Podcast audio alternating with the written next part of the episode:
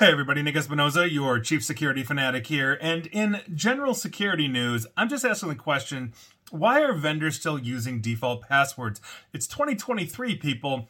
We should be better than this, and some brands are, but if you didn't know, here are some of the default passwords for some of the top brands that you may be using in your home or place of business. So, Canon, you've got their printers, cameras, all of that. Their default passwords are root and camera.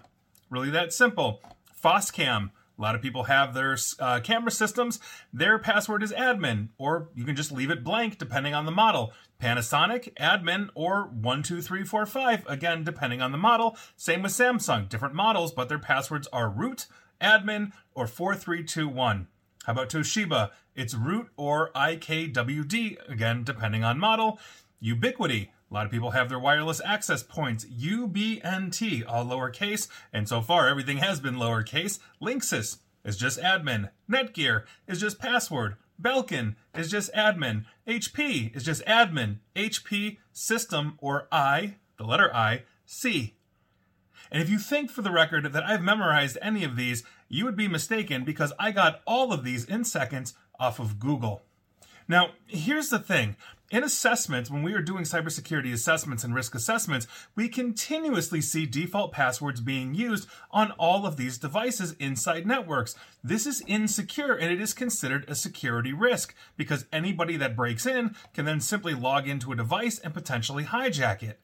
But don't take my word for it. You can just ask the Cybersecurity and Infrastructure Security Agency, or CISA, here in the United States. Citing quote unquote years of evidence, the agency said this past Friday that manufacturers need to quote, take ownership of customer security outcomes, end quote, by not basically passing the buck to customers. And it's really that simple because people don't change their passwords. Quote, studies by CISA show that the use of default credentials, such as passwords, is a top weakness that threat actors exploit to gain access to systems, including those within U.S. critical infrastructure.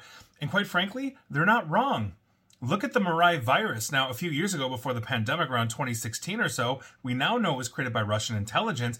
Essentially, attackers were looking for open IoT devices on the internet and just hitting it with the 50 top passwords for IoT devices, and they were able to break into millions of IoT devices. Think DVRs, cameras, routers, etc., etc., and start weaponizing those to launch bandwidth attacks against major infrastructure. We still see variants of the Mirai virus today. Now, vendors don't have to, for the record, use default passwords.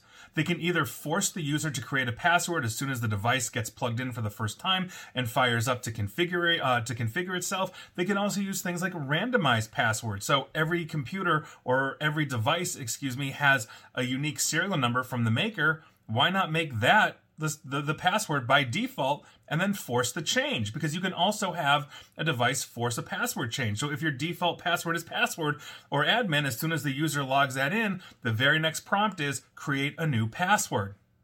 These are things that are very easy to achieve for virtually any device and every single maker out there, yet we're not doing it and we're creatures of habit and it's a very serious problem. And so if you've got basically iot devices in your life whether it's a smart tv wireless access points a printer all those things log into it. Change the password. Use something unique. Because quite frankly if somebody gets into your network and it happens all the time there's a successful hack every 39 seconds or so per studies you don't want to be the next victim and you don't want to be the next victim simply because somebody typed admin and got into your network. So that is your news of the day, and make sure you keep yourself secure. And please like, share, follow me here on Facebook and Twitter at Nick AESP. And please feel free to subscribe to me at YouTube as well. And as always, stay safe, stay online, and please attempt to stay private. Thanks, everybody.